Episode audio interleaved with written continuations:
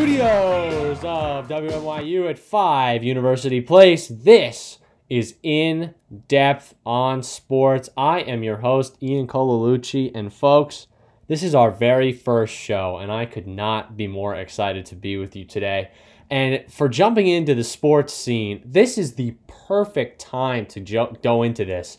Uh, we are uh, just turning the calendar over to November, and you have all four major sports in some high quality action. I mean, we have week eight of the NFL season wrapping up. Uh, we are at the in the thick of a fantastic World Series. Now, note I am recording this on a Sunday, so uh, on Tuesday we may know the winner of the World Series when this is airing. Uh, the Atlanta Braves are up three games to one and could easily clinch this one tonight with uh, a Game Five victory. So obviously uh, we won't know that for now. But in terms of the NFL, also week eight of the NFL season wrapping up we will get a chance to touch on that. But first and foremost, this show is going to be well, it's going to be a few things. We're certainly going to be talking about and summarizing what has gone on in each of the major leagues in the United States. But uh, we're going to make predictions. We're going to uh, summarize. We're going to talk to people about what's going on. But this is going to be a little different in that we're not just going to make uh, we're not just going to make these you know summaries and you know talk about what's going on. We're going to ask some tough questions to people involved in the sports industry and we're going to find out the answers to questions that you know you may not have thought about but will certainly be a huge issue down the road. Uh, coming up in the next few weeks we'll outline who we have. Uh, we have chris pierce coming on in a couple weeks to discuss uh, his position as the vice president of fan commerce of the New York Jets. And we're going to get his take on the whole issue of fans being and attending live sports, which I think is a very important issue to discuss uh, in terms of you know the plethora of entertainment options out there. Is there a future for the for attending live sports and you know interacting and conversing in these large stadiums and arenas? Which, as someone who is my age at 20 years old, I mean, it's second nature. But will the next generation latch onto sports? Like we have. So we're going to be talking to him about these kinds of things and also his position with the Jets and certainly as a big representative at MetLife Stadium. Uh, we're definitely going to be tackling issues such as youth sports, uh, the roles of analytics uh, in terms of baseball uh, mainly, but definitely in all major sports. We're going to be talking to a few experts in that field. But for this episode, this episode is going to be primarily just summarizing, you know, the last couple weeks or so. We're going to be diving into, you know, how do these questions apply in the in the main in what has gone on really in the last month or so. So I know this is such a great time, as I said before, it's such a great time to jump in to the world of sports. But we're going to start right now with Major League Baseball, specifically in the World Series. We have game. We just had uh, Game Four between the Astros and Braves, in which the Braves locked up a great close victory over the Astros with some phenomenal pitching by Kyle Wright out of the bullpen, as well as the usuals. AJ Minter, Tyler Matzek, and Will Smith completely shutting down the Astros offense, which is pretty hard to do eh, as they are one of the top offenses in the American League, led by Carlos Correa, Jose Altuve, and Alex Bregman. So kudos to them. That's very impressive. But just to think about, you know, the context of this game alone, uh, in terms of, you know, viewership or just watching it itself, if you watched baseball back in the 1970s or 80s and hadn't turned it on since then, you wouldn't recognize the sport that is on the field just in terms of the way moves are made, uh, the way that uh, managers sort of organize their teams going into these important, cr- crucial postseason matchups. I mean, if you notice, the the Braves took out their opener, uh, Dylan Lee, in what turned out to be after uh, four batters. Uh, it's the shortest postseason start in history. Uh, well, not in history. Uh, my mistake there. Uh, it's the short. Uh, it's one of the shortest starts in postseason history, and it's because they wanted to turn it over to Kyle Wright to shut down the damage that could have easily resulted if Dylan had stayed out there for the rest of the inning. So. Uh, and it, it, did work. They managed to hold the game, uh, hold the Astros to one run, and that turned out to ultimately be the only way that they were able to score as the Braves managed to clearly pick up a very decisive victory in the series. Uh, And now tonight it is game five, and they're doing the same thing again. They're starting Tucker Davidson out there uh, in he, he is also a rookie, and again, we'll see if the strategy works. And you know what? I know for the entertainment purposes of the game, it's hard to imagine, you know, someone sitting down and watching all these moves taking place as a casual fan. But this is the way baseball has become. Uh, it is a more effective way to, to win. I mean, look at look at Tampa Bay, look at Oakland. If you're not familiar, the Rays and the A's are the two of the smallest markets in Major League Baseball, and while they have been limited to a they have not made a World Series in the last 20 years. The A's last appearance in a World Series was back in 1989 and the Rays as an expansion franchise in 1998 have not uh, have made a World Series only in 2020 a shortened 60 game season and lost to the Los Angeles Dodgers but you got to figure that the success that these two teams have had with no major marketable stars other than a few exceptions here and there goes to show how this methodology will work. It will prevail in the long run in that these teams sort of analytical theories are the future for Major League Baseball and you know, for the older fan out there, is this good? Well, no. If you look at viewership numbers, it, it worries me.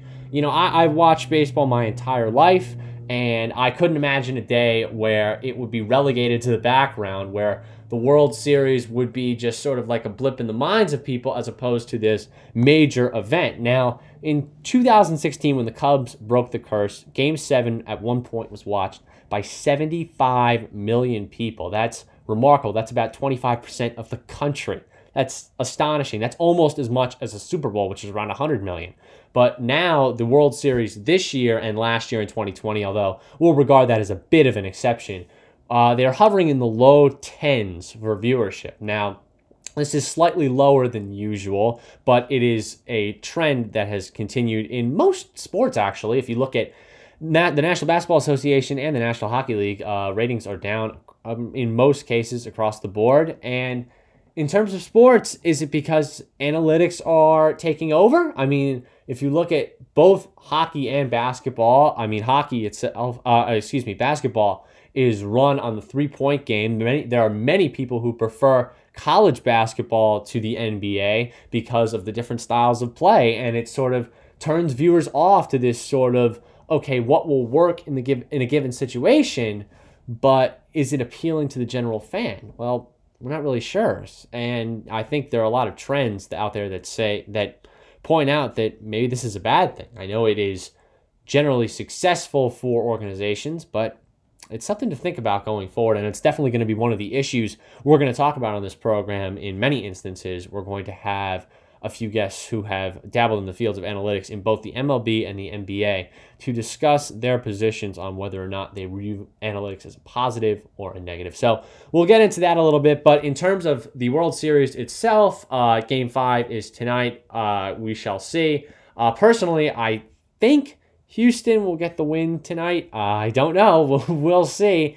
Uh, I think they're going to take uh, the game five victory just as a sort of sort of, you know, kind of save themselves in a do or die situation. But I ultimately think it looks like the Braves are going to prevail, I would say, in six games in the series. So we're going to have to see. Um, but that is the story in Major League Baseball. Now, let's turn our attention now to the NFL, where we are now eight out of 17 games into the season. Uh, and it's been an exciting one in terms of, you know, uh, sort of big stars coming out with these large perform uh, these big performances. I mean, Tom Brady continues to assert his dominance with his at this point uh, six and one Tampa Bay Buccaneers, but obviously after the four o'clock game against New Orleans today, we shall see if that continues. Although it looks like they're going to win this one, I'm not sure. They are favored by a couple of points on the spread, but uh, I don't see a way where New Orleans pulls this out. And of course,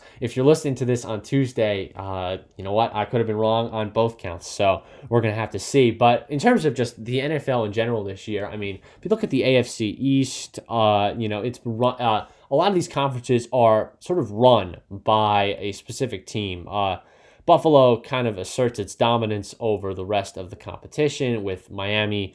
New England and the Jets sort of relegated to the background. Uh, in the South, Tennessee seems to have asserted its foothold uh, over Indianapolis, Houston, and Jacksonville. The West has obviously been a little bit more uh, competitive with Denver and Las Vegas running the show out there, and Kansas City, shockingly, uh, just an, an overall poor performance. And of course, they play on Monday night against the hometown for this station, New York Giants. Uh, we'll have to see how that goes. I know Kansas City favored by nine and a half in that game, but uh, and you know what? The Giants are relegated to a bunch of injuries with a bunch of injuries, so you'd think Kansas City would pull this one out pretty easily. But you know what? Anything's possible with this Chiefs team that has been probably the most inconsistent team in the league of the competitors out there. I mean, I'm not really comparing them to Jacksonville or the Jets or Houston, but in terms of teams that had a have a shot at the playoffs, let's face it, Kansas City will probably make the playoffs as a seven seed, and just I think they will turn it around. But they and, and probably finish with a ten and seven or a nine and eight record. But uh, you got to figure that they have to win this one against the Giants. It's a must win. If they lose this one, I, I think their playoff chances are pretty minimal. But we'll have to see. Uh, and then, you know, in terms of competitiveness, this is what we were talking about here. Most divisions are run by a specific team. It's I know it's a three, it's a uh, seven teams make the playoffs in each league. Uh, the only division where I really see this sort of thick competition as to who will win the division, I think the NFC South is pretty, and the AFC West are sort of that one division exception in each league where you don't really know uh, who's going to win it in the long run. Uh, but I think three out of the four divisions in each conference are pretty solidified. Buffalo will most certainly win the East. I think the North is, I know it's close now. You have Cincinnati, Cleveland, Baltimore, and Pittsburgh all vying for a spot, but I do believe that Baltimore will probably finish out on top. I don't know. I, I, I'm I as most people realize, sports pundits have are usually wrong in a lot of instances, but it's just in my opinion that I think in the long run they will manage with their ease of schedule. They're five and two right now. I know Kansas City's five and two, and at this moment they're in a bit of a tangle right now with the New York Jets, which is interesting. But Baltimore has to play Miami. They have to play. They do have to play Green Bay and LA. We'll see how those go. But in for the rest, it is just their division, and because of who they play, they play Cleveland twice and Pittsburgh. A two and one record there really puts them in a really good position uh, in that division. They're, uh, the Browns are four and three, and we'll have to take on the Ravens twice. Also, we'll have to play Green Bay and we'll have to play Las Vegas. So I think that division is a little less close than people give it credit for. It could come down to a close finish, but I really do think Baltimore will end up on top. I think the as I said, the AFC West and the NFC South will definitely be the close divisions of the eight in the NFL. And the NFC West, I think Arizona's got it. Although the Rams are the Rams do have a tougher schedule, I, that's why I think they're going to fall off. But we'll have to see. So that is the story right now in the NFL as we are through Week Eight. And now we turn our attention to the other two, the NBA and the NHL, which have just gotten underway. And you know, this is early, early, early, uh, early season statistics, and of course, uh, but right now, both of these leagues are sort of topsy turvy. You know, it, you had the Lakers and the Nets, who everybody thought would run away with it. Um, it, it, well, you know what? And again, it's early. it's it's very early to be making these predictions. Uh, but right now, these teams look like uh, the the pit of mediocrity. I would say. I mean, I, the Lakers right now. Uh, I, I don't know where their heads are at. Um, I'm sure things will change. I'm sure LeBron and AD will pick things up uh, in the long run, but really, you know, they're eighth in the West. They're three and three. Uh, they play Houston tonight, and we'll play them on Tuesday night. They play them tonight. We'll see how that goes. But and uh, and the Nets also in a very similar position. Uh, they are going to be playing uh, Detroit tonight, and uh, they're also three and three, and they're tenth in the Eastern Conference. Now it's six games. It's kind of ridiculous to say that that these teams are going to be, uh, you know, they're going to be relegated to the bottoms of their respective conferences. But these teams look so lost out there. It's hard. It's I, I don't know. It's these are teams that are sort of supposed to dominate. And when you have teams that are supposed to dominate in the NBA, they generally do. Go, go, go through in the last 10 years or so, teams that were sort of picked to be at the top of their respective divisions, they generally, it generally pans out for them.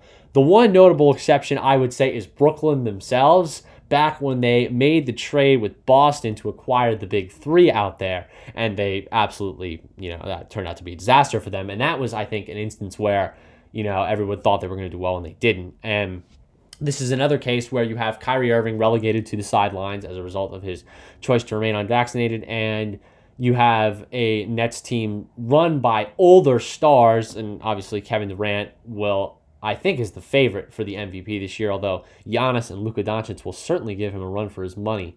But he is the fa- uh, he is the favorite to win MVP with a great cast behind him of Blake Griffin and uh, obviously James Harden and Joe Harris and a plethora of other star or reasonably talented role players that could certainly you know provide a great base for him to easily pull out 50 games for the Nets this year and the three and three right now eh, with a below average offense and a, ve- well below average defense. Uh, they're going to have to turn it around pretty quickly, I think, in this competitive division, in these competitive, in their respective competitive conferences.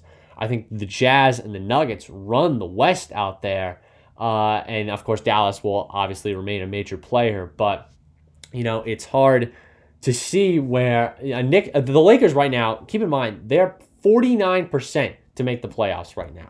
That's pretty remarkable. I don't think a LeBron team since maybe his early time with Cleveland back in 05 and 06. I don't think a LeBron James team has been that low in a playoff percentage point in a very long time. And it's hard to imagine a situation where that is the case, but it is in this one. And as he gets older, obviously, this may happen more often, but it shows that there is certainly a turning of the tide in the NBA. There are there this is sort of the generation of players that I grew up with personally. Uh, this is this is it. This is sort of the last roundup for them, and there is a new generation coming in of over the last five years that will that will definitely take over within the next couple of years or so. It will be interesting to see how teams like the Bucks and the Suns and Dallas who ha- are guarded by these young stars. Uh, Phoenix in general, I think, is the most interesting just because of how young their roster is. DeAndre Ayton and Devin Booker, both under the age of 25. And that's going to be fantastic for a team like Phoenix, who has enjoyed success in every decade of their existence, yet almost put it together, have almost put it together multiple times have yet to finish it out. They obviously lost in the finals this year, and they've won three Western Conference titles back in 76 and 93, I believe. And of course, obviously in 2021. So we're going to have to see. But we're going to turn our attention now to the NHL, where again, as I said, the topsy turviness of each league, teams that were heavily, heavily favored to begin the season have started out extremely slow. And teams like uh, the Carol, the, sorry, the Florida Panthers are 8 and 0 and the Buffalo Sabres are 5 and 1. And I, I know uh, Detroit is 4 and 3 as well and obviously Tampa, the heavy favorite out there is sitting in the middle of the pack and again, it's early, we'll see. Carolina and Florida are both undefeated. If I don't think anyone out there who follows the NHL would have ever thought that both of these teams would start out undefeated. I know Washington is also undefeated at 5 0 and 3 with 13 points, but that's pretty remarkable to these Southern teams with lots of young talent uh, to be running their respective divisions. So definitely going to be a lot to watch out there. And also in the West, uh, I think it's a little more, it's a little less, more predictable. Uh, I, I know the Oilers are run by Connor McDavid, and they are obviously off to a hot start at six and one. And uh, in the West, teams like uh, LA and Anaheim were projected to do poorly and have started poorly. And teams like Chicago and Arizona, also projected to do poorly, have both yet to crack the win column. So the West a little more predictable, but certainly a competitive NHL race to start out. And now, as we have wrapped up our discussion on the leagues, we turn our attention to the locals. We turn our attention to the New York beat. What is going on in all the in all sports in terms of the Yankees, Mets? Uh, I know obviously both were eliminated about a month ago. We're going to be talking about you know uh, what their thoughts are for the offseason. We're going to be talking about obviously the Giants and the Jets uh, in terms of you know their focus now with these below average starts. Uh, I know the Jets are uh, doing what they were supposed to do out there. And the Giants, you know, picked up a nice win last week uh, and now are playing the Chiefs Monday night. Again, we don't know. We will find out what happens with that. But you know what? We're to have to see uh, what what is the next step for Dave Gettleman. Uh, are the Jets going to be willing to fire Robert Saleh very quickly? Uh, we're going to have to see. Uh, and obviously, in the NBA and NHL, we have the Knicks and Rangers off to hot starts. The Islanders kind of surprising with a mediocre start, and the Devils. Uh, it's uh, the Metropolitan Division, by the way, in the NHL. Lots of talented teams in there, all doing very well. But uh, it's amazing. The Blue Jackets are four and three, and they're last, which is pretty remarkable to see how well they are doing. But we're going to talk about all the New York sports when we come back. This is In Depth on Sports with Ian Colalucci. We'll be back in 30 seconds. Welcome back. And where we left off, uh, we were going we were going into uh, into New York. We were going to talk about obviously the um, big issues surrounding New York sports over the last few weeks. And as I said, we are you know in sports equinox season, all the major sports in action. Um, you know the Yankees and Mets were uh, eliminated uh, in September, and for the Yankees October. Uh, and but you know what? You do have all seven of the NFL, NBA, and NHL teams in action right now, and just from a personal perspective, I'm a Giant fan, I'm a Ranger fan, and a casual Knick fan. And from what I've seen, I have to say, for expectations, they're they're being exceeded. I know the Giants have been somewhat disappointed, disappointing right now, but the fact that the Knicks and the Rangers have come out hot for the first time in in 10 years or so to to me that to me that's that's sets up hope for up until June. I mean, the fact that both of these teams could potentially have maybe deep playoff runs. I know the Knicks uh, after last year against the Hawks are maybe thinking, okay, let's just get a first round win. Or the Rangers, in their case, after losing to Carolina in their last playoff appearance, are just trying to get back there. But you know what? For me, the, for the Giants, there wasn't really a lot of hope that there was going to be a deep playoff run. I wasn't really thinking that, you know, the Giants were going to demolish whoever they were going to play in the wild card round. I, I didn't think they were going to win the division. I thought at best maybe six seed, seven seed, and they would have to play one of the big guns like Tampa or Green Bay. And you know what? If it turns out that this team does tank, it's going to be another draft pick that is hopefully solid. Uh, I know our draft picks over the last few years have been a mixed bag of sorts. I know we're kind of still waiting on Kadarius Toney, uh, although from indications of his off the field stuff and some of his attitude issues, um, I don't know. Uh, it's it's a little bit shaky there. And I know uh, Saquon hasn't been able to stay on the field, and we have Daniel Jones hurt. Uh, we have Kenny Golladay hurt, and it's just you know what? With all the injuries I, I can accept another year of this just because it's become the status quo in New York football. Uh, I know on the uh, on the other side of things that the New York Jets are sinking further and further into the cellar. Uh, I know Zach Wilson is going to be out for the next month, and the fact that they are starting Mike White. I know they just signed Joe Flacco, but the fact that they are starting him out there is just an indication of what Jets football has become. It is, you know, pin your, pin your hopes on one quarterback, watch him sort of fall apart under a somewhat shaky offense, uh, not a ton of weapons around him, a somewhat decent line, uh, but, you know, watch him sort of implode under the weight of the system. And then have a backup come in who will do well and sort of get your hopes up a little bit. Uh, and then, you know what, kind of falter at the end of the day. Uh, now, right now, I don't know how uh, Mike White is going to fare, uh, but you know what? Maybe he'll do great. Um, They are playing Cincinnati today. Uh, it's it's Sunday, obviously, as I said. Uh, this is going to air on Tuesday, but it is Sunday. We don't know how they're going to fare against Cincinnati, but hey, who knows? I know the Bengals are five and two, but this is not impossible for the Jets, judging with sort of how rookie per, or sort of one-off performances kind of randomly happen in Jets land. There's always something remarkable that will happen throughout the season that everybody will be shocked about, but in the long run, it probably won't matter in the slightest as the Jets will probably finish off with another three and well now three and fourteen or four and thirteen season.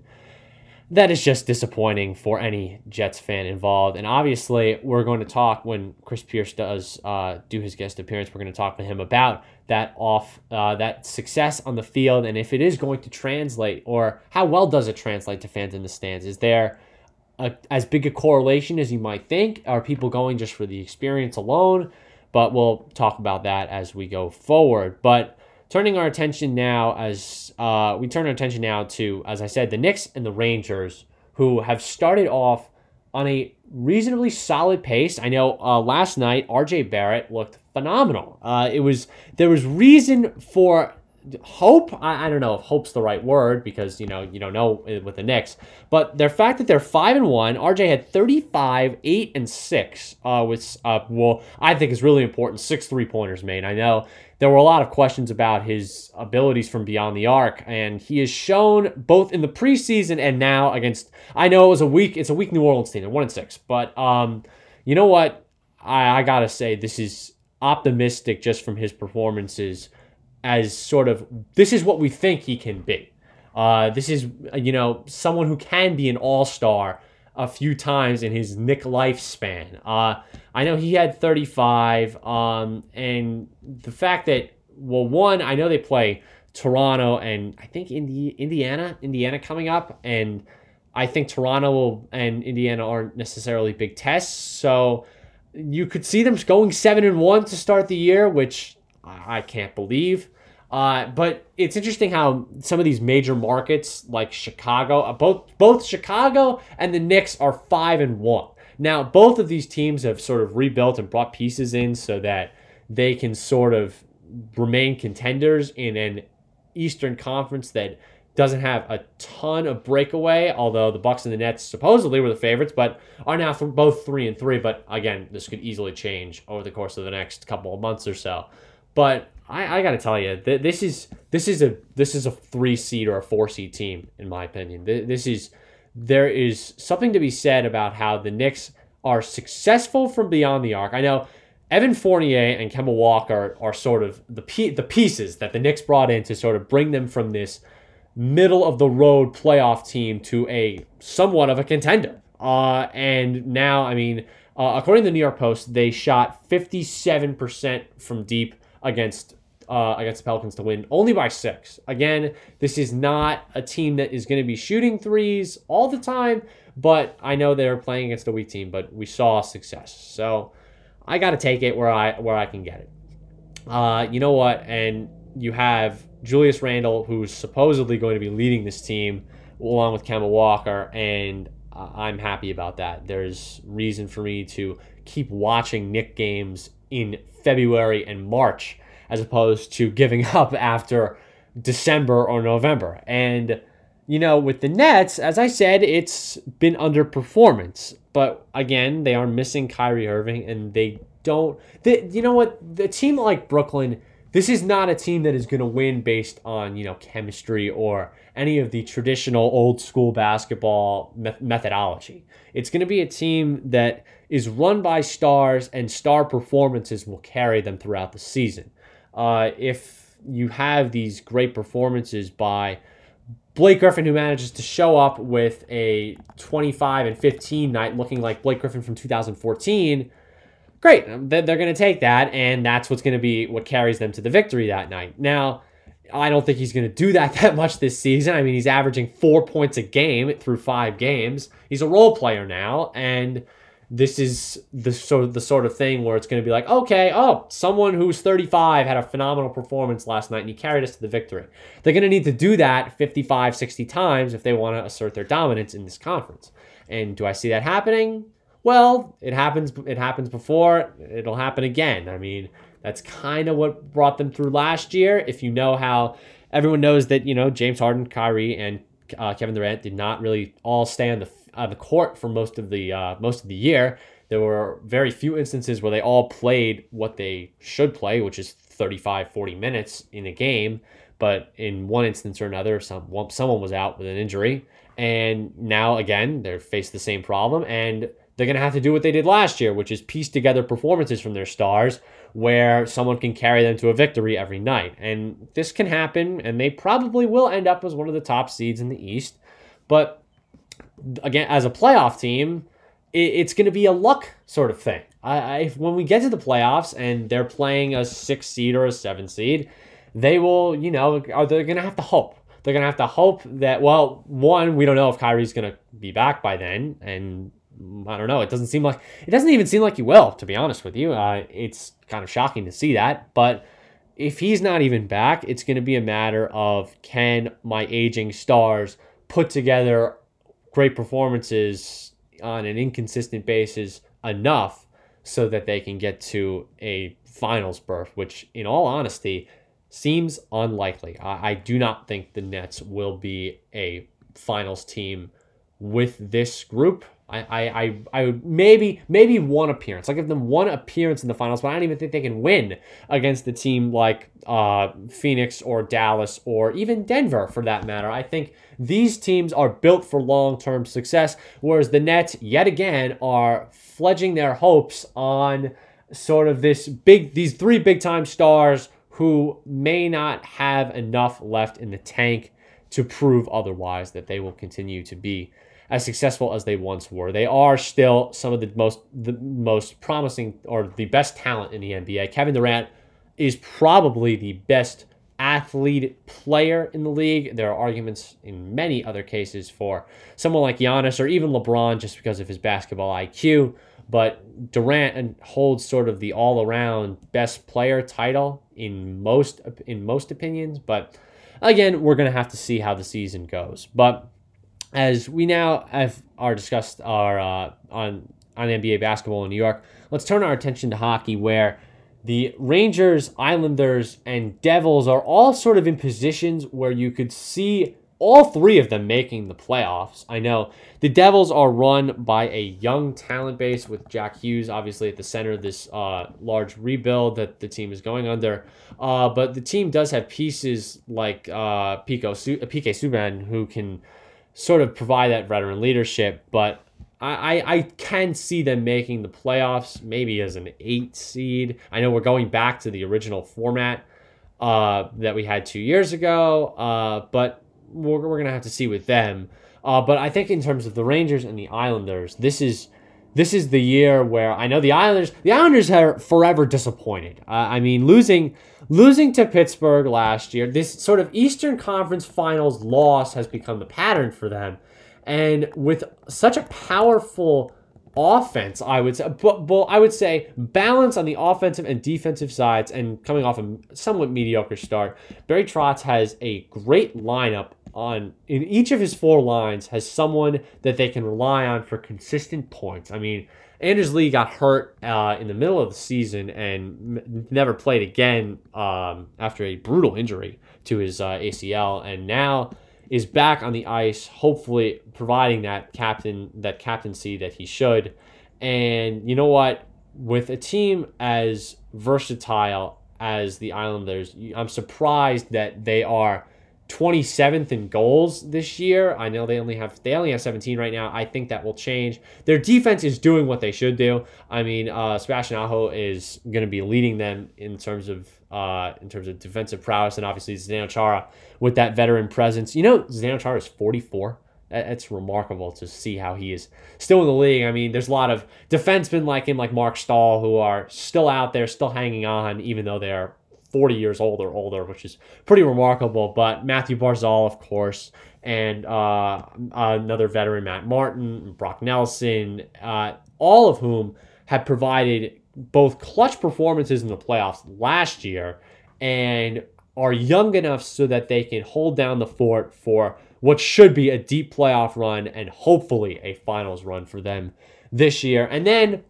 at the Garden with the Rangers, it's hanging on to the hope of a 5 and 2 start and then seeing if the young guns will de- take that next step that they should. Uh, Lafreniere uh, and Kaapo Kakko have really have seen action, but this is sort of their year to sort of prove as such high draft picks. Kakko was number two.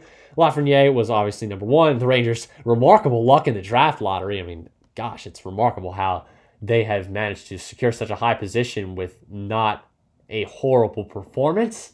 Uh, I mean, they've had sort of mediocre seasons and have still managed to be at the top of the board. But now we're at the point where this is this has to be a playoff team. Uh, they, I know they play Seattle tonight, and they're this is a sort of a West Coast run for them. They have Vancouver and Edmonton, both of whom should provide uh, substantial challenges. I know Edmonton will certainly be, as Connor McDavid has had one of the best starts to an NHL season in recent memory. Um, but I think it's going to be interesting to see how the young talent performs and if you if you go back like 10 years or so with the Rangers, uh, you had sort of a core of guys that were surrounding Henrik Lundqvist in goal over that last 10, 15 year period. And think about the remar- remarkable successes in that time period. You had a team that went to the Stanley Cup finals and lost to a great LA Kings team on a goal by Alec Martinez in game five. Very heartbreaking, obviously. And another team a couple years later against the Canadiens, where Mika Zibanejad arguably had the greatest Rangers goal of the 2010s to beat the Canadiens and send them to play Ottawa, who they did eventually lose to. But regardless, still provided two or th- three in many uh, three cases of Rangers runs that were deep and that people clearly cared about. And now that we're going into the 2021-2022 season, which is hard to imagine just, you know, in a time standpoint, you have, you know, your Kreiders and your Zibanejads as your veteran leadership, but you have Adam Fox, who at just 23 has stepped up to be the team's best defenseman. Uh, you have Artemi Panarin and Lafreniere and Ryan Strome leading the way on offense with a strong with a strong first couple lines there that while I know our goal average isn't very high right now, I think it's in the low twos. It's their defense has been able to hold the ground very steadily so that I mean in their last matchup it was a shutout. I mean they completely dismantled Columbus's uh, Columbus's offense, and in large part, you can blame uh, Igor Shesterkin's fantastic goaltending as well. So, a lot to think about with this Rangers team. We'll see how it goes going forward. But lastly, we will turn our attention to baseball in the offseason plans for the New York Yankees and the New York Mets. Now, the Yankees, of course, are looking to uh, really silence a lot of their fans who are pretty outraged over a very disappointing well, last 12 years, to be honest. I know, you know what?